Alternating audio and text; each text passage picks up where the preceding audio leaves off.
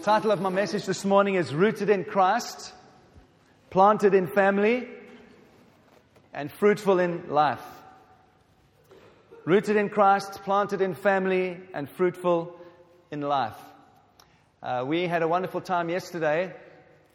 Some of us got together, some of the leaders, the elders, and a couple other people got together just to pray, talk about the year, and see what God had in store for us. And it was an incredibly encouraging time. And so we really do feel absolutely confident in God for the year and what He wants to move us into. And I really trust something of what I shared this morning would encourage you as well as a church. So, rooted in Christ, planted in family, fruitful in life. And uh, most of what I'm going to share is going to be out of Jeremiah chapter 1.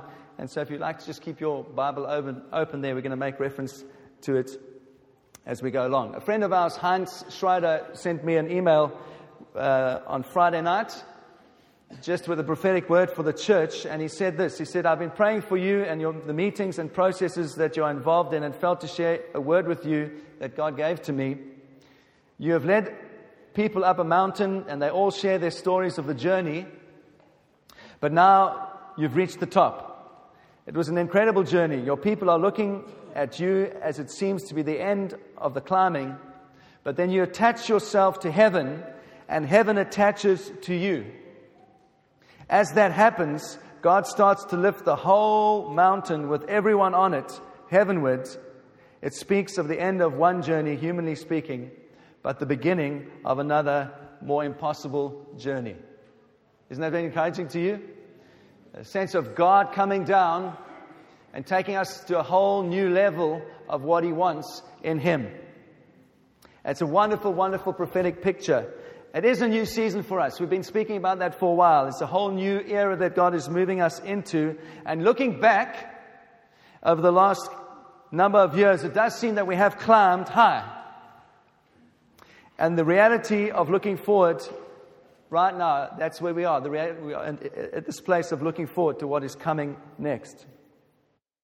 And the thrilling thing is that as we are reminded of the past and looking forward to the future, it's God that's moving us forward. Uh, and as we attach ourselves to Him, He moves us heavenward and He takes us on another extraordinary journey. And I'm so grateful for the last eight years, but I'm so looking forward to the next eight years.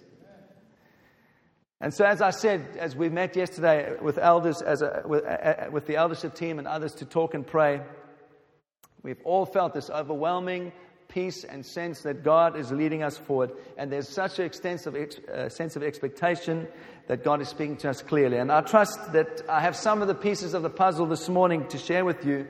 Uh, and as we move forward in the months ahead, God is going to reveal more and more to us. But can we then read Jeremiah chapter 1, please, as a basis for what I'm going to say this morning? I'm reading from the English Standard Version. It says in chapter 1 the word of Jeremiah, the son of Hilkiah, one of the priests who were at Anathoth in the land of Benjamin, to whom the word of the Lord came in the days of Josiah, the son of Amon, king of Judah, in the thirteenth year of his reign. It came also in the days of Jehoiakim, the son of jo- Josiah, king of Judah, until the end of the eleventh year of Zedekiah, the son of Josiah, king of Judah, until the captivity of Jerusalem in the fifth month. Gee, all the names. I'm so glad you don't call your children those names. But anyway, verse 4. Now the word of the Lord came to me saying, Before I formed you in the womb, I knew you. And before you were born, I consecrated you. I appointed you as a prophet to the nations. And then I said, Ah, oh, Lord God, I do not know how to speak, for I'm only a, a youth. But the Lord said to me, Do not say I'm only a youth for to all to whom I send you, you shall go, and whatever I command you, you shall speak. Do not be afraid of them, for I am with you to deliver you, declares the Lord. And the Lord put his hand and touched my mouth. And the Lord said to me, Behold, I've put my words in your mouth.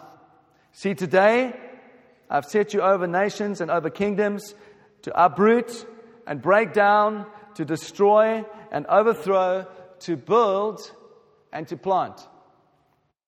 And the word of the Lord came to me saying, Jeremiah, what do you see? And I said, I see an almond branch. And the Lord said to me, You've seen well, for I am watching over my word to fulfill it. And I just like to start at that verse 10, I think it is. Yes, to uproot and tear down in order to build and to plant.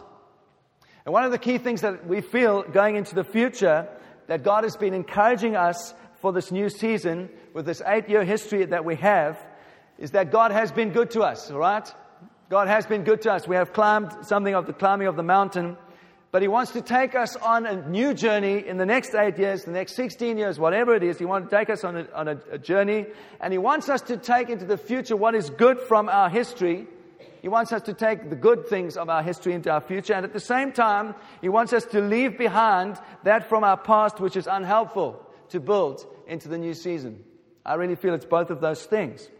And so it's time to uproot some things and at the same time to root deeper into the good things that God has done so that we can move into the fullness of the future that God has for us. And so there is a sense that in order to build and to plant, we have to tear down and uproot at the same time some things. So we want to be part of that process that God is encouraging in, us in. To tear down some things, to uproot some things, but those things that are good things, to root those things even deeper so that we can move into the fullness of what God has for us as a church. So, what things then do we need to uproot? And these are not exhaustive or inclusive of everything, but I just feel a couple of key things to suggest to you this morning. Ephesians 6, verse 10 is a wonderful, wonderful uh, encouragement. It says this Finally, be strong in the Lord and in the strength of his might. Put on the whole armor of God so that you'll be able to stand the schemes of the devil. For we do not wrestle against flesh and blood, but against rulers, against authorities, against the cosmic powers of this present darkness, and against spiritual forces of evil in the heavenly places.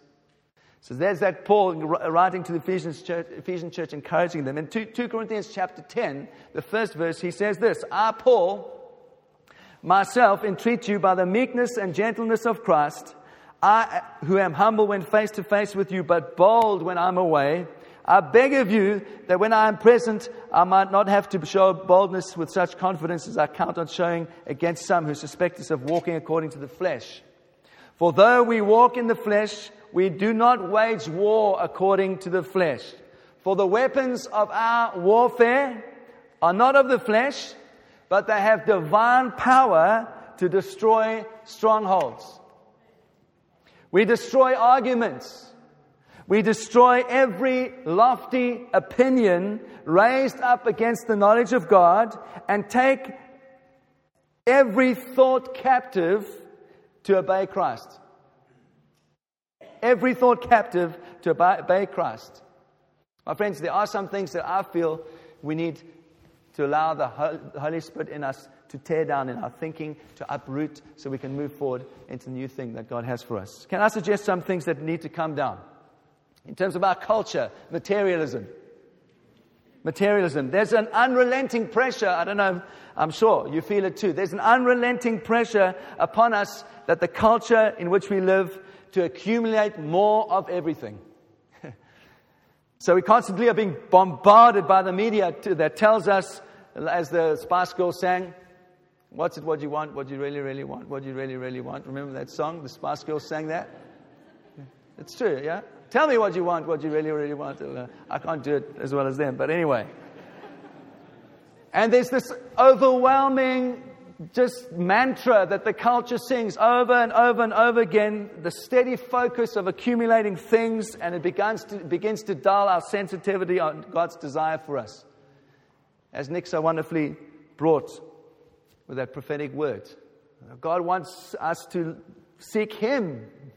Jesus wants a love affair with us, the primary thing He wants, a divine romance with us. And I love Colossians 3, verse 2, which says this Set your heart on things above, not things on this earth. And I want to encourage you in this new season, I believe that God is going to supply our daily bread. He promises that He's going to supply our daily bread, our daily provision, but He wants us to have enough to be a blessing to others, but He wants us to live free of the power of materialism of our lives. It's part of the new thing that God wants us to move into. Secondly, I feel pragmatism is something that God wants to uproot in us. Pragmatism. And part of the new season that God spoke months ago, and when we, I shared with you when we came back from holiday, we felt God spoke some things clearly to us in, in, in terms of what He wanted us to move into. Part of this new thing is walking with our ears close to the ground in order to hear what the Spirit is saying to us. And I feel like God is saying that He wants us to constantly resist the temptation just to respond by what we can think, by what we can initiate, by what we can understand, what we can feel, what we can imagine, without giving moments, and not just moments, but concerted time to Him in prayer to see what He really wants. And that for me is something of the struggle of my own life because I like to make a plan. And I felt God say to me in the last while just take your hands off some things and just wait and just listen. I want to speak, and I'm trying to say, God, open my ears. I want to hear. I want to hear what you have. And the temptation not to move into the new thing that God has for us just because the old has worked and it's been good. And as we are those that are born again and spirit led, who want to walk by the Spirit, I want to ask this morning how much of that statement really is true that we walk by the Spirit? And we need to say, God, help me more and more in my life to walk daily with my ear, listening, open. What do you want to say this morning? Who do you want me to phone? Who do you want me to visit? What do you want me to do? Lord, I want, just want to hear what you have for me this morning. How much of our lives are directed by what the Spirit is saying to the church?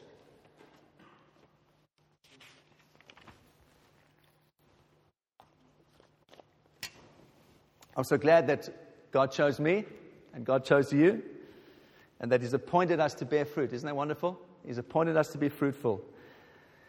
And whatever we ask the Father in His name, He will give to us.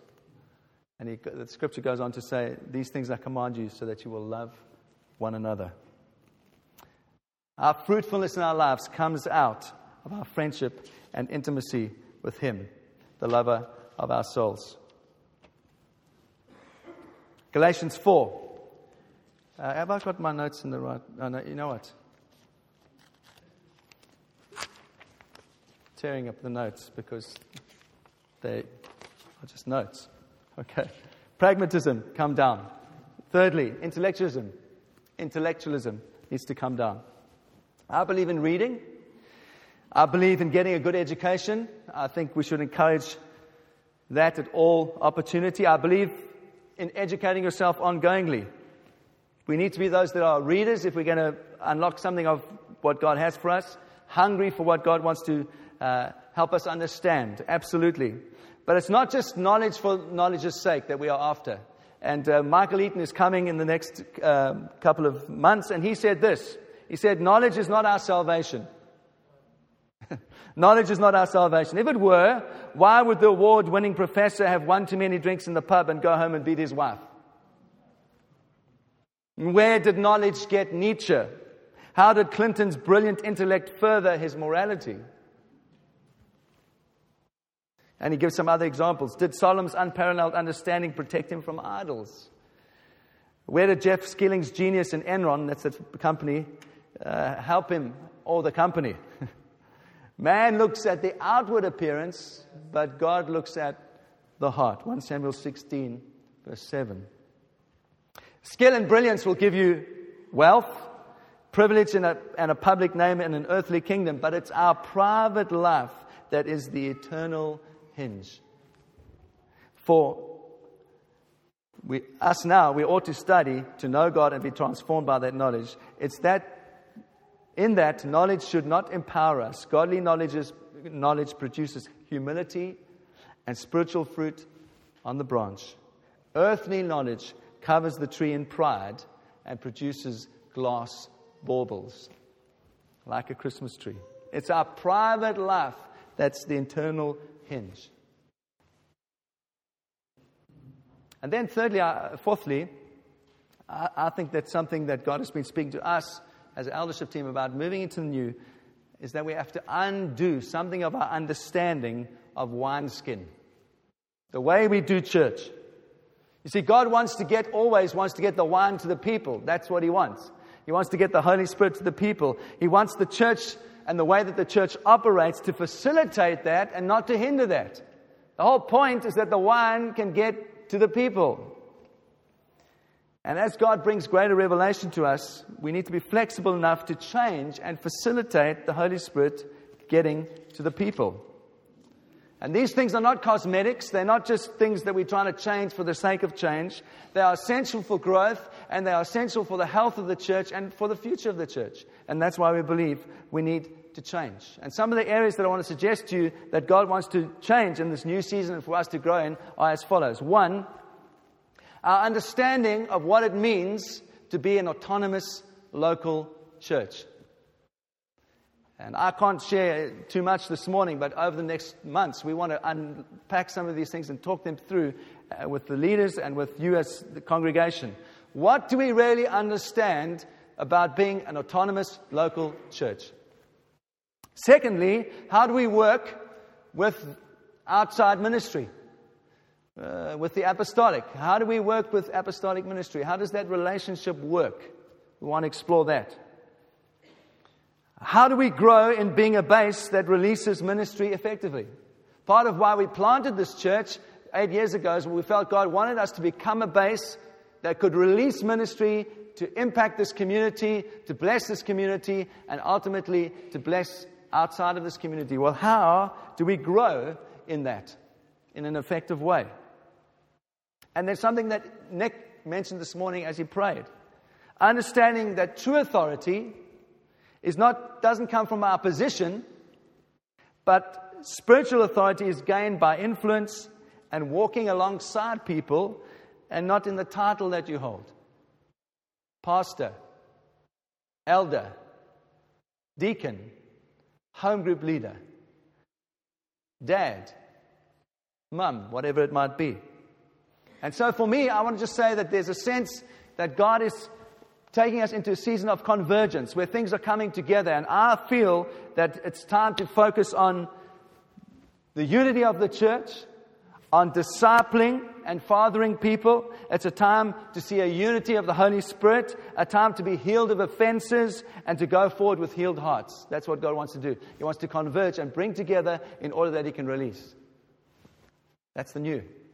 That encourages me. That's what God wants to do. And so I feel like in order to go forward, as we are allowing God to uproot some things, He wants us to be rooted in other things. And here I feel, as I've just had a look at what God has been saying through what has been preached and what's been happening in the meetings, here are some key things that I feel like God wants us to root further, deeper into. The first is this that we are rooted in sonship and we are rooted in relationship with Him. we are rooted in sonship and rooted in relationship with Him. God has been reminding us, encouraging us in our, in our times of worship, in our times of ministry together, that He is primarily interested in personally reviving individual people so that He can bring revival. But it starts with us as individuals. He wants to personally revive us. He wants a church that is full of life, the life of God, because every individual in the church is full of the life of God. And God has been speaking over and over again in the last couple of months. He wants us to be His friends. He wants us to be His sons. He wants us to be His daughters. He wants us to grow in that revelation of what Jesus has done, bought by His blood. We are secure in that, and out of that, we live our lives and it pleases him. John 15, 14. You are my friends if you do what I command. No, no longer do I call you servants, for a servant does not know what his master is doing, but I have called you friends. For all that I have heard from my Father, I have made known to you. You did not choose me, but I chose you and appointed you that you should go and bear fruit, and that your fruit should abide. And whatever you ask the Father in my name, he may give you. These things I command you that you will love one another. The fruitfulness in our lives comes out of an intimacy and a friendship with Him, the love of our souls. Amen.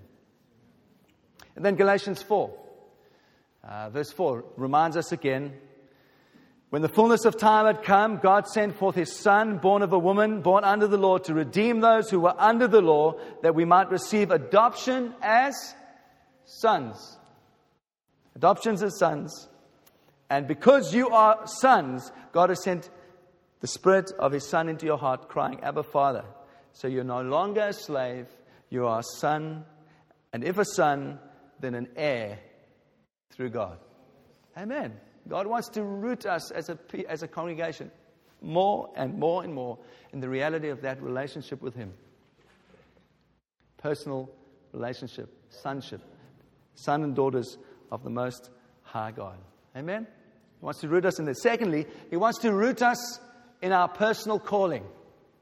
Root us in our calling. We looked at Jeremiah. Can I just encourage you out of some verses? Verse 4 the word of the Lord comes to Jeremiah. I want to say to each and every one of you, God has spoken words over you for your life. He has called you. He has called you uniquely. He has called me uniquely. I love those images of before you were fashioned in the womb, I knew you. There's eternal destiny wrapped up in that. There's eternal security wrapped up in that. All that we need, we have. There's eternal destiny in those words. What you need for what God has called you to, He's made the kind of person, you the kind of person that you need to be in order to fulfill, fulfill that. And God needed a short, bald South African to come to this community because He had something for me to do here. And that's why He made me who I am, with all my in funny things. But that's why He made me. And the scripture says also that we have, Kath Juno read it in the prayer meeting this morning. We have all that we need for life and godliness. Not only physically, but because of what Jesus has done, we have all that we need for life and godliness to achieve what God has set out for us to do. Not by our own strength, but by the power of the Holy Spirit. Christ in us, the hope of glory. Amen. Well, I think that's good news. And that's, for me, is something of the new season that God wants to move, move, uh, move us into, into. To rest in the security of who we are, what He's called us to be. And as a leadership team, we want to uproot some of the perceptions that there might be in the church that you have to be an elder or you have to be a deacon to be a minister in this church. there are many ways that God has gifted people.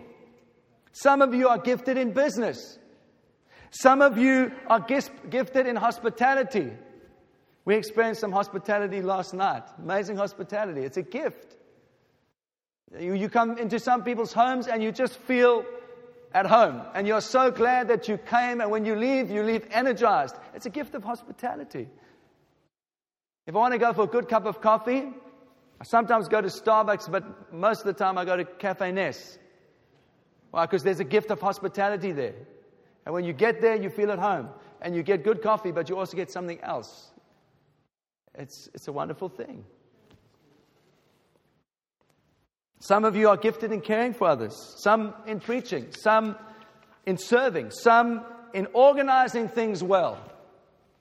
And many things that I could say as I think of all of you. And when Paul talks about us as a body in 2 Corinthians, he reminds us that every part is necessary and that we can't say to the toe or the ear, I don't need you. We need each other. And what would this church look, out, look like without, for example, June's zeal? June refuses to tell us her age, but she's the most zealous, one of the most zealous person I've met. She is always out evangelizing, telling people on the street corner about Jesus. What a wonderful thing. What about Kellen, who serves faithfully in a hospital where she works has been able to influence people and speak to doctors and nurses and patients? Or Wayne Trevener, who's been looking for a job for months now, but still is continuing to be faithful in serving in the church in the audio, with the, the AV and helping to organize and facilitate that. What would the church look like without people like that? And I'm sure I could mention many other examples. We all are qualified in God's eyes, every single one of us. He is our fortress. He's our security. That what Jeremiah goes on to say, do not fear, for I am with you. He's our fortress. He's our security. We have nothing to fear. His words are in our mouth. I want to encourage you this year that part of the new is that you discover what God's called you to be, that you're secure in that. And I want to play a little DVD uh, that uh, Paul showed me at the end of the meeting, which is a wonderful expression of that, of everyone finding their place and getting on so that we can win the battle. That's what it's about. Amen? Okay. Rooted in our calling and rooted in family. That's what God wants to root us in even more this year, rooted in family. One of the promises that God gave to us as a church years ago is found in Psalm 68, verse 5. And if you've been in this church for a while, you probably can quote it. It simply is this that God is a father to the fatherless and a protector of widows. God settles the lonely in families. And God gave that little promise to us. And as we are rooted in Christ, as we are rooted in His blood, what He has done for us on the cross, then we have a, this amazing privilege and joy of, two, of, of also being rooted in His family.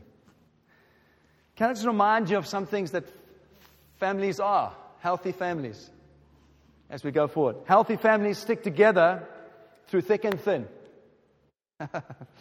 Isn't that true? Healthy families stick together through thick and thin. Healthy families,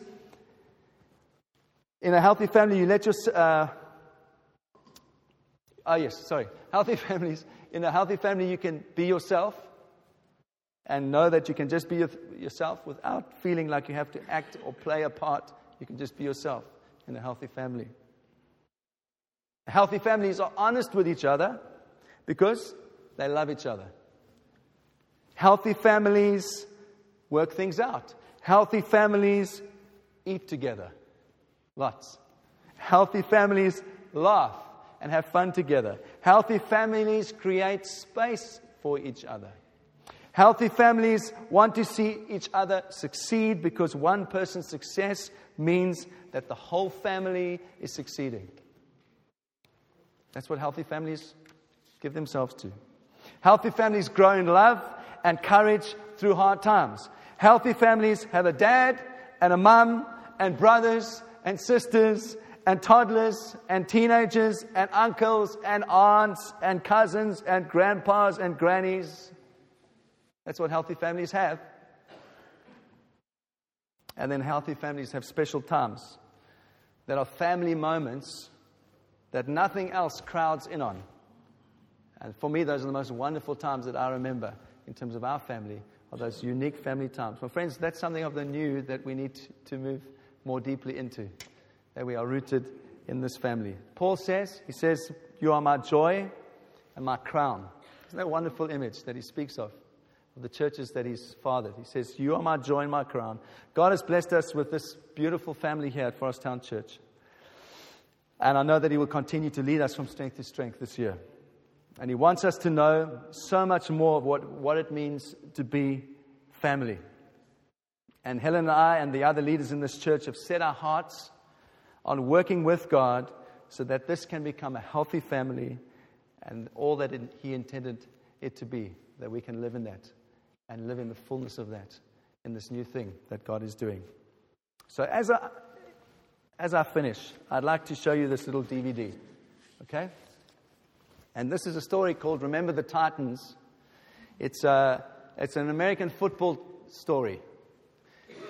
It's set in the 1960s, and Denzel Washington plays this coach who's the first black coach to coach a football, uh, uh, a college football team.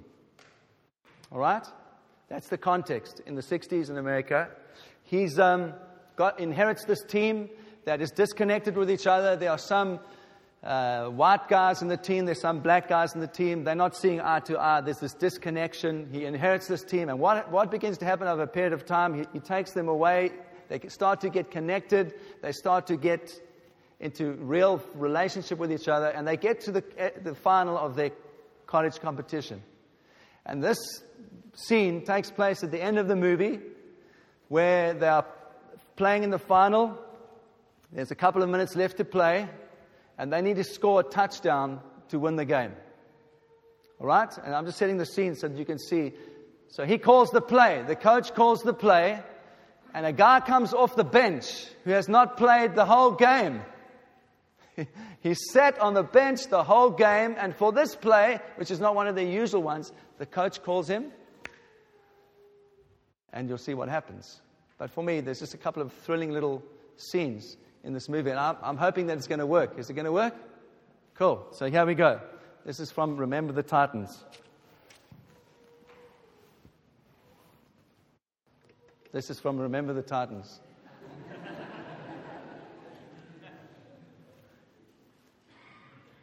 this really is from Remember the Titans. There we go.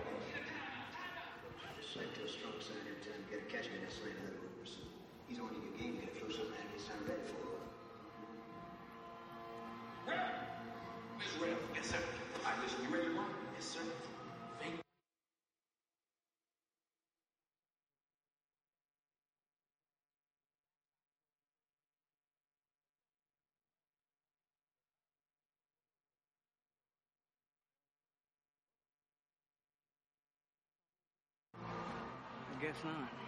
Why are they bringing a QB? The Titans have 75 yards to get to the end zone. Oh my gosh. I can't watch this. I can't watch what? this. No. What? Cheryl, what's wrong? No, I can't Cheryl. watch. No, it's too bad. Not now. Cheryl. Not now. Throw it deep. Cover deep! Watch the deep pass! Cover deep! And, and, hot.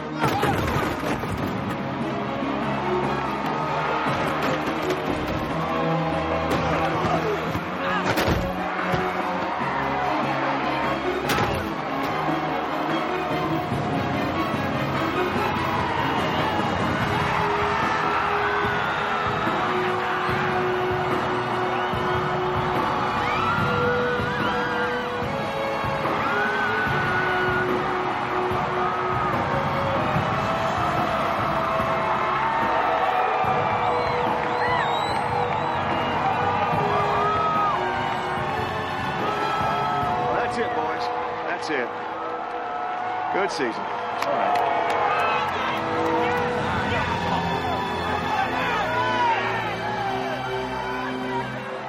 Congratulations, Coach. All right, thank you, Coach. You did a good, good job. job. Thank you. I know football. What you did with those boys. You were the right man for the job, Coach. You're Hall of Fame in my book.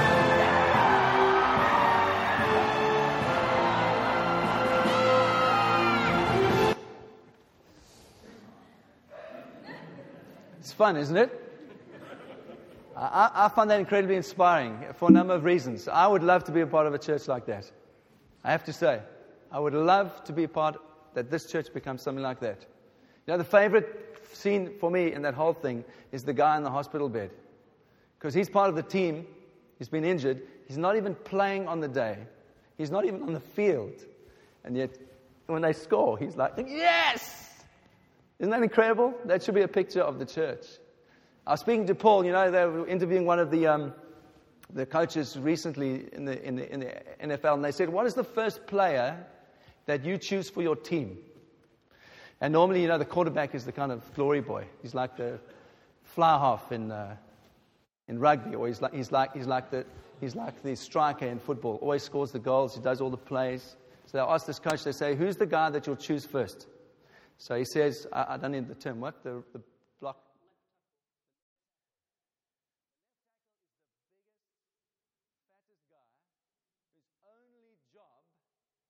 to protect the quarterback when he's about to throw, he's got to make the tackle the guys that are coming on the side to tackle him. That's all he does the whole game. Can you imagine that? Being the guy that all you have to do is tackle the guy that's going to block the guys throwing the ball. That's your only task to do the whole game for however long the game is an hour. That's what you do. You tackle the guy. And you notice in that clip, when the guy's running with the ball, there's a number 12, and all he does is bash other guys out of the way so that the guy can get to the touchline. My point is simply this perhaps you feel like the blocker, perhaps you feel like the guy who's making the tackles, and you're not getting to make the play. You're not getting to throw the ball. Maybe you feel like you are in the hospital bed and you feel a little bit out of it right now. But you know what? God wants a team like that. He wants a church like that.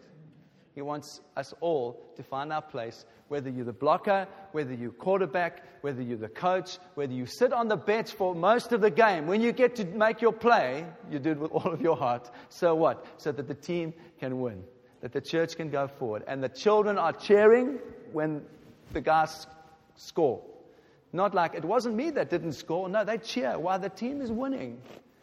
It's a glorious picture of the church. I trust that you'll come with us this year. We want this family to grow to be like that team that love each other, that go through thick and thin together, that are rooted in their love for Jesus and their, their love for each other, and that we will see something of a beautiful future unlock as God takes us forward this year. Amen? Amen. God bless you. Can I pray? Father, I want to thank you for all that you've done in the last eight years and for all that you want to do with us as we move into this new thing that you're doing. God, help us. We cry for wisdom. Holy Spirit, we ask you. We ask you to enable us. We ask you to open our ears. We want to open our ears, but Lord, we, we ask that you'd help us. We want to keep our ears to the ground. We want to grow in our relationship with you that we can be those that truly do walk into the fullness of what you have. And so, Lord, I pray as we just have so enjoyed that picture of that team, Lord, I pray that something of that would be a prophetic picture for us as a church, that we can become that as we all find our place, secure in our calling, secure in the blood of Jesus over us, and simply allow you to use us where you want to use us, however you want to use us, so that your kingdom can come on earth as it is in heaven. I simply pray your blessing over these people. Thank you for every single one. Thank you for what you're doing with us. In Jesus' name. Amen. God bless you. Thank you so much for coming.